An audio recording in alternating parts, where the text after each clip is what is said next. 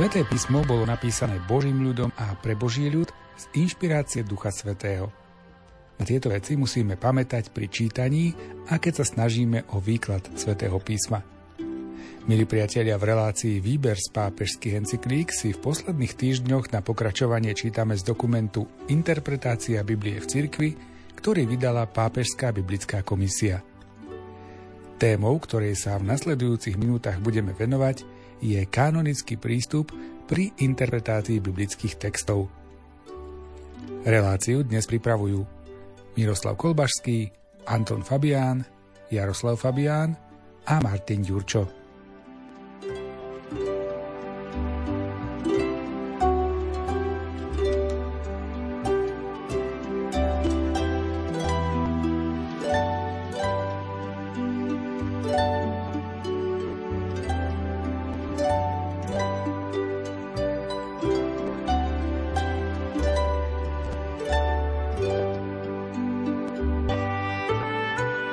Kanonický prístup vhodne reaguje proti preceňovaniu toho, čo sa považuje za originálne a pôvodné, ako by len to mohlo byť autentické. Inšpirované písmo je v skutočnosti presne tým písmom, ktoré bolo cirkvou určené za pravidlo viery. S ohľadom na to sa môže klásť dôraz buď na kočnú podobu, v ktorej nachádzame každú knihu Biblie dnes, alebo na celok, ktorý vytvára kánon. Kniha stáva biblickou knihou len vo svetle celého kánona. Adekvátnym kontextom pre interpretáciu kanonických textov je nepochybne veriace spoločenstvo. V ňom viera a duch svetý obohcujú exegézu. Cirkevná autorita, ktorá stojí v službe spoločenstva, musí bdieť nad tým, aby interpretácia ostala verná veľkej tradícii, z ktorej texty vzýšli. Kanonický prístup nadhadzuje rôzne problémy predovšetkým vtedy, keď sa pokúša definovať kanonický proces. Odkedy sa môže text považovať za kanonický? Je možné pripustiť, že to je časový bod, odkedy spoločenstvo prizná textu určitú záväznú autoritu. K tomu môže dôjsť dokonca ešte pred vytvorením definitívnej podoby textu. O kanonickej hermeneutike hovoríme vtedy, keď opakovanie tradícií napriek novým náboženským, kultúrnym a teologickým podmienkam v meniacich sa situáciách uchováva neporušenú identitu posolstva. Predsa sa však vynára otázka, musí byť interpretačný proces, ktorý viedol k zostaveniu kánona, ešte i dnes považovaný za pravidlo interpretácie písma?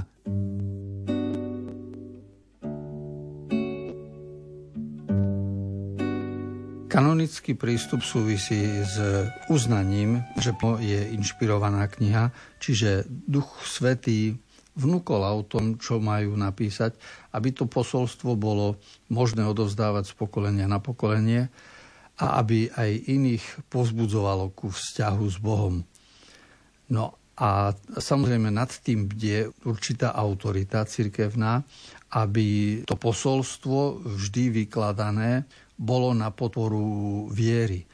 Dalo by sa aj povedať, v ktorom roku vznikol text, najmä keď mladšie veci ako z Nového zákona, z listov Apoštola sa dá usúdiť, v ktorom období vznikal text, kde v ktorej farnosti ho čítali, v ktorom meste, tak tam je ľahšie hovoriť o čase vzniku.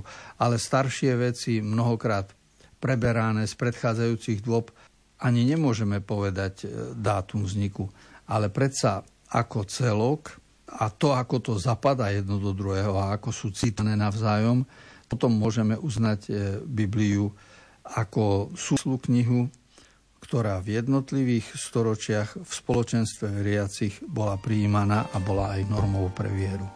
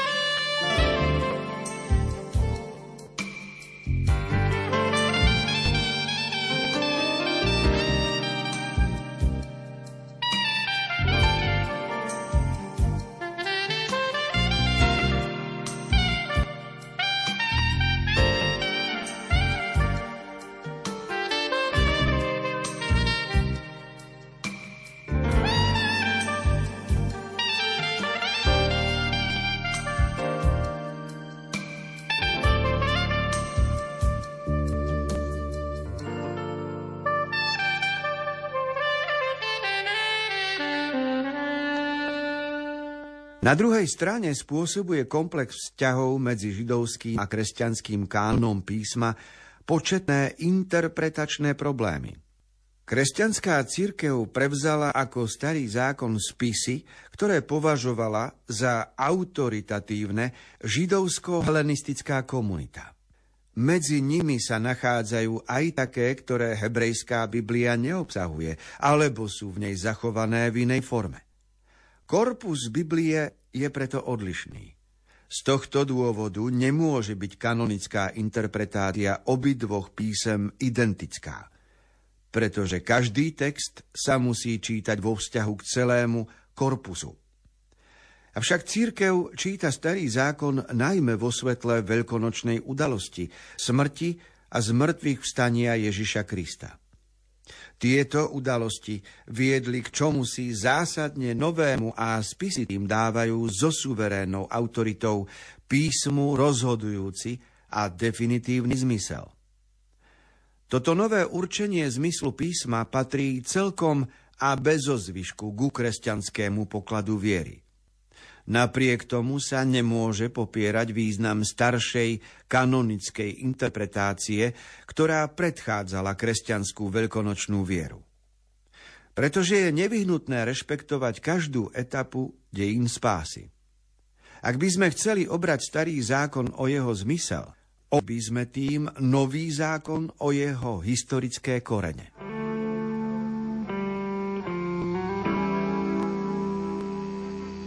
Židovská Biblia vychádza z korpusu z kníh, ktoré pochádzajú buď zo židovsko-helenistickej komunity, alebo potom existuje aj hebrejská, čiže tak povedať, ortodoxná komunita. Lebo židovsko-helenistická znamená aj tí, čo žili v Grécku, aj tí, čo žili v Ríme. Čiže za ortodoxných sa považovali mnoho Židia v Jeruzaleme. Ale tí, ktorí boli cudzinci a v iných krajoch v iných štátoch, to už boli, a to súvisí s tým helenizmom, s greckou kultúrou a ročným spôsobom samozrejme, že sa prijímali niektoré knihy a vykladali. Preto treba rozlišovať už aj v samotnom židovskom prístupe určité rozdiely. Vychádzajúc zo židovskej tradície, potom kresťanstvo interpretuje všetky texty písma samozrejme vo svetle Ježišovho vzkriesenia, kdežto židovská tradícia považuje otvorenosť voči Mesiášovi a očakávanie Mesiáša za stále platnú záležitosť. No a kresťanstvo vidí v Ježišovi už naplnenie. Preto potom sú výklady jednotlivých častí, najmä starého zákona, odlišné ale v mnohom je to aj spoločné samozrejme. A dôležité je, že vedieme o tom dialog, že skúmame spoločne jednotlivé tradície a že nie sú pre nás dôvodom na nenávisť, ale dôvodom na to, aby sme ďakovali Bohu za rozmanitosť.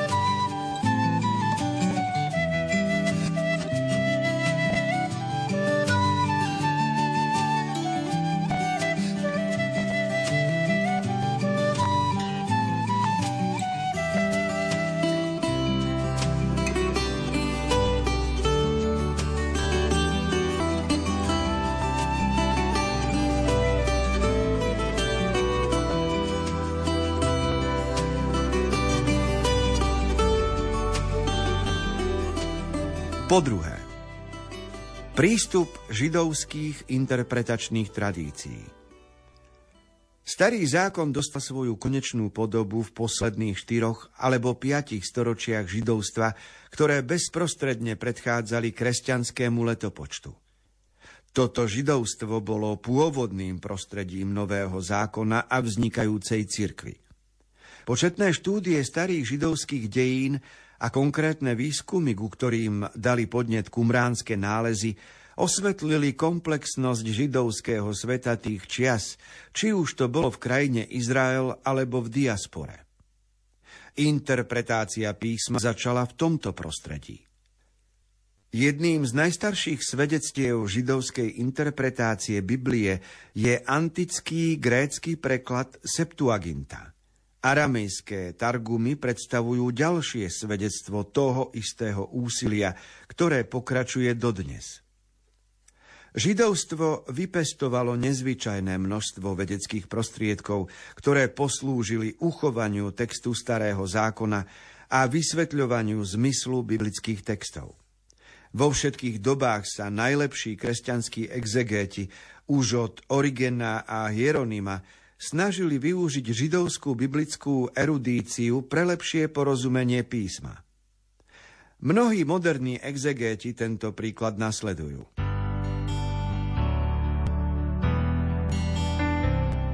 Židovské interpretácie znamená eh, tých, ktorí vykladali sväté písmo v časoch židovstva v časoch e, ríše, aj pôvodnej Dávidovej, aj potom mladšej, keď hovoríme o období po babylonskom zajatí 5., 4., 3. storočie pred Kristom. A pravda je taká, že kto chce pochopiť Bibliu, tak musí vedieť, že udalosti, o ktorých je tam rozprávané, sú historicky veľmi vzdialené.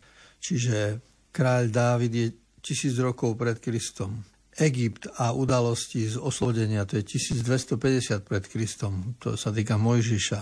Abraham, to je 1700 pred Kristom, to pravcovia. To znamená, že hoci vieme, že, že je reč o starodávnych veciach, predsa redakcia textu vznikala pár storočí pred Kristom. Čiže my máme príbeh zachytený z rozprávaní alebo v, v prepisovaní iných ale nemáme prapôvodné pramene 2000 rokov dozadu. Máme odkazy, odozvy, máme reprodukcie a interpretácie. Toto je dôležité pochopiť, že tá mladšia doba v čase pred Kristom, tzv. judaizmus, ten vznikol pár storočí pred Kristom.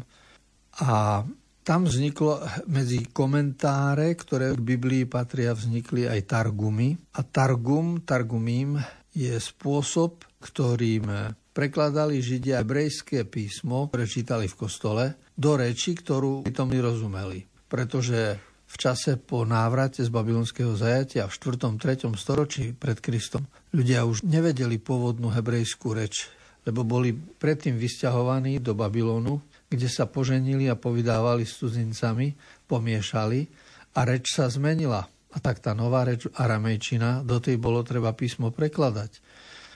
A teda, keď čitateľ čítal slávnostne sväté písmo v hebrejčine, musel vedľa neho stáť človek, ktorý to prekladal do reči zrozumiteľnej ľudu.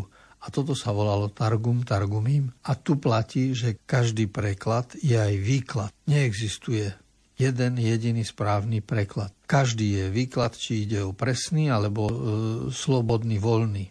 Preto aj každé ďalšie prekladanie písma, napríklad do gréčtiny, čiže tzv. septuaginta, sa takisto považuje za okrem prekladu aj výklad. No a potom keď začal Hieronym prekladať do latinčiny, tak dlhé stáročia bol dôležitý latinský text Biblie a tiež až prišiel Martin Luther a luteranizmus v 15. 16. storočí na to, aby sme sa oslobodili, že písmo nemusí byť len v latinčine, ale môže byť aj v národných jazykoch. Lebo dovtedy bola tendencia taká, ako mali Židia. Židia si mysleli, že písmo môže byť len v hebrejčine. Pre nich bolo ťažkým hriechom, že niekto do grečtiny by to chcel preložiť.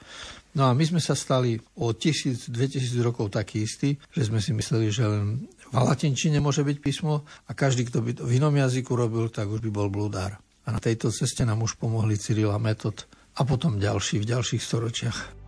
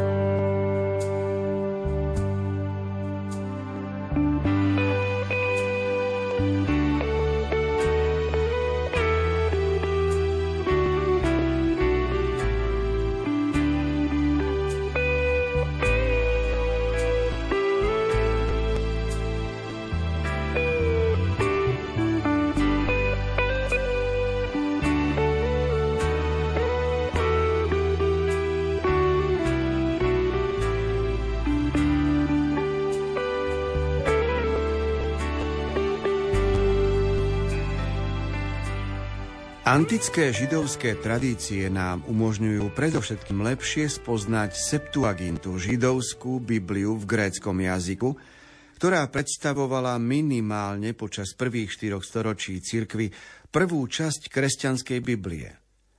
Na východe je tomu tak dodnes.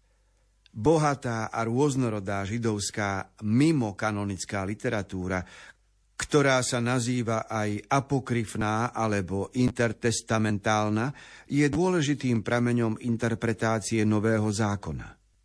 Rôzne exegetické metódy, ktoré sa praktizovali v rôznych židovských smeroch, je možné nájsť v samotnom starom zákone, napríklad v knihách Kroník, v ich vzťahu ku knihám kráľov a v Novom zákone napríklad v určitých Pavlových exegetických dokazovaniach. Rôznorodosť foriem, paraboly, alegórie, antológie a centá, relektúra z francúzštiny, relektúr, nové čítanie, pešer, spájanie textov, ktoré sú od seba dosť vzdialené, žalmy a hymny, videnia, zjavenia a sny, múdroslovné druhy a tak ďalej, je spoločná starému i novému zákonu, ako aj literatúre celého židovského prostredia v Ježišových časoch i neskôr. Targumy a midražská literatúra predstavujú homiletiku a biblickú interpretáciu širokých vrstiev židovstva prvých storočí.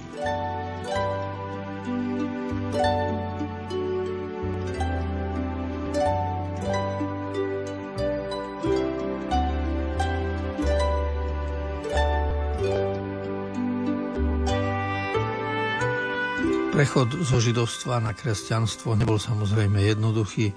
Trval stáročia a sympatizanti Ježiša Krista postupne sa schádzali a postupne samozrejme, že čítali starý zákon. Preto je Biblia považovaná za prvú časť nášho prístupu k písmu a druhou časťou rozumieme už príbehu Ježišovi Kristovi, čiže nový zákon. V tomto smere už židovstvo znamenalo veľa zdrojov. Základní sme spomínali, že existovali targumy a potom existovali, existovali midráše.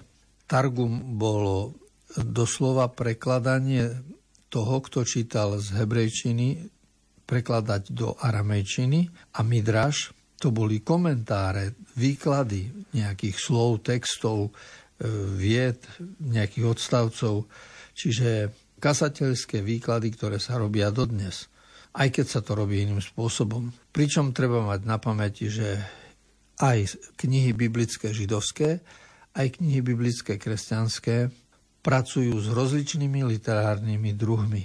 Preto nachádzame podobenstva, paraboly, alegórie, nachádzame mnohé hymny, žalmy, básne, zjavenia, sny. Čiže vidíme rozličné literárne druhy, ktorých podstatu je potrebné pochopiť a keď človek rozumie rôznosti literárnych druhov, tak vidí, že aj legenda je múdra, aj rozprávka je užitočná, aj každý iný literárny druh sa dá rozlúsknuť v Biblii.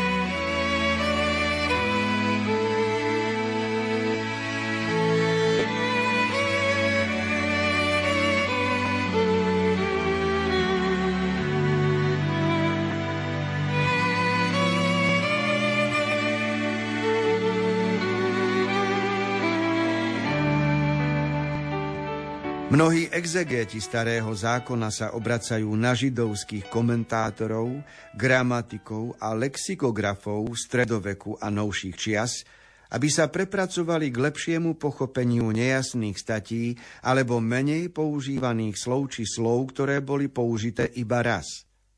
Oveľa viac ako kedysi sa pri exegetickej diskusii siaha po týchto dielach. Bohatstvo židovskej erudície, ktorá sa dáva do služby Biblie od antiky až podnes, predstavuje pre exegézu nového i starého zákona pomoc najvyššej hodnoty, avšak pod podmienkou, že sa bude používať s rozvážnosťou. Antické židovstvo bolo veľmi rôznorodé. Farizejská forma, ktorá neskoršie prežívala v rabinizme, nebola jedinou formou. Staré židovské texty sa rozdeľujú na viac storočí a preto je dôležité predtým, ako sa začnú navzájom porovnávať, ich chronologické usporiadanie. Najmä celkový rád židovského a kresťanského spoločenstva je zásadne rozdielny. Na židovskej strane ide, aj keď v rôznorodej forme, o náboženstvo, ktoré definuje národ a praktický život, ktorý je založený na zjavenom písme a na ústnej tradícii. Kým na druhej strane je kresťanská komunita založená na viere v zomrelého, zmrtvých stalého a žijúceho pána Ježiša, ktorý je Mesiáš Boží syn. Tieto dva rozdielne východiská vytvárajú pre interpretáciu písma dva kontexty, ktoré sú napriek mnohým styčným bodom a podobnostiam radikálne rozdielne.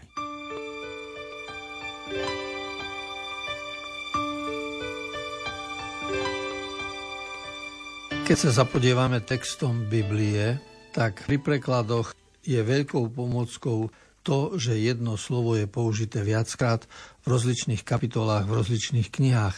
Takže ten, kto prekladá, si pomôže, ako toto slovo bolo použité v inej knihe, v iných súvislostiach a potom vie správne preložiť aj v danom texte.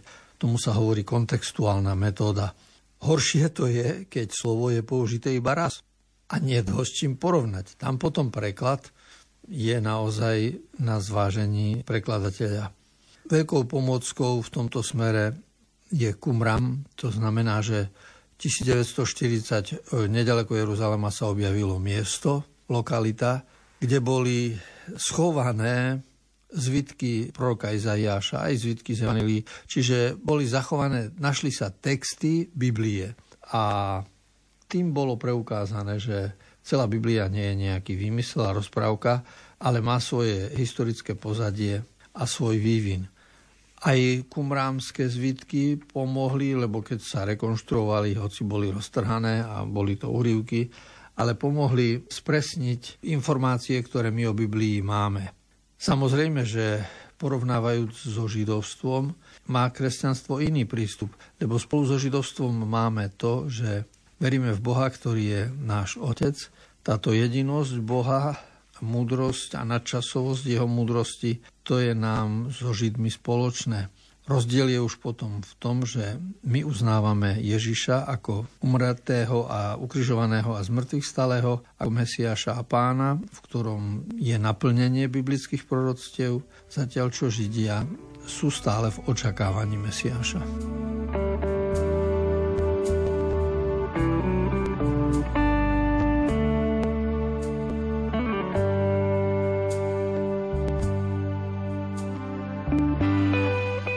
Sveté písmo treba vždy vykladať v súlade s učením cirkvy a tradíciou.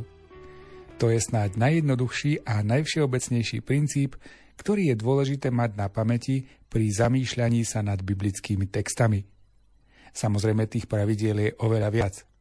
Všetky si ich spoločne prechádzame pri čítaní a komentovaní dokumentu Pápežskej biblickej komisie Interpretácia Biblie v cirkvi. Milí priatelia, pokračovať budeme opäť o týždeň, kedy sa budeme počuť pri ďalšom vydaní relácie Výber z pápežských encyklík. Text dokumentu načítal Miroslav Kolbašský. Komentáre si pripravuje Anton Fabián a z Košického štúdia sa lúčia a na ďalšie stretnutie sa tešia aj majster zvuku Jaroslav Fabián a Martin Ďurčo.